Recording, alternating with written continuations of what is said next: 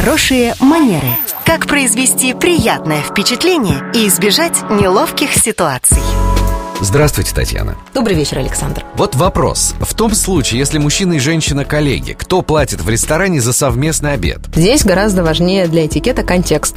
Если мы говорим в рамках контекста а, бизнес-встречи, какой-то деловой сферы, и эти люди являются между собой прежде всего коллегами, а не мужчины и женщины, как мы уже говорили, в деловом этикете нет разделения по гендеру, тогда а, платит тот, кто приглашает, вне зависимости от того, мужчина делает приглашение или женщина. Если женщина приглашает своего партнера, потенциального или уже текущего партнера на там, бизнес-ланч или бизнес-завтрак и говорит, я вас приглашаю, в таком случае она будет оплачивать счет. Здесь гендерные различия не будут играть никакой роли. Спасибо, Татьяна. Вам большое спасибо, Александр. Это была наш эксперт по протоколу этикету Татьяна Баранова. Слушайте по будням в 19.40 в драйв-шоу «Вечерний проспект».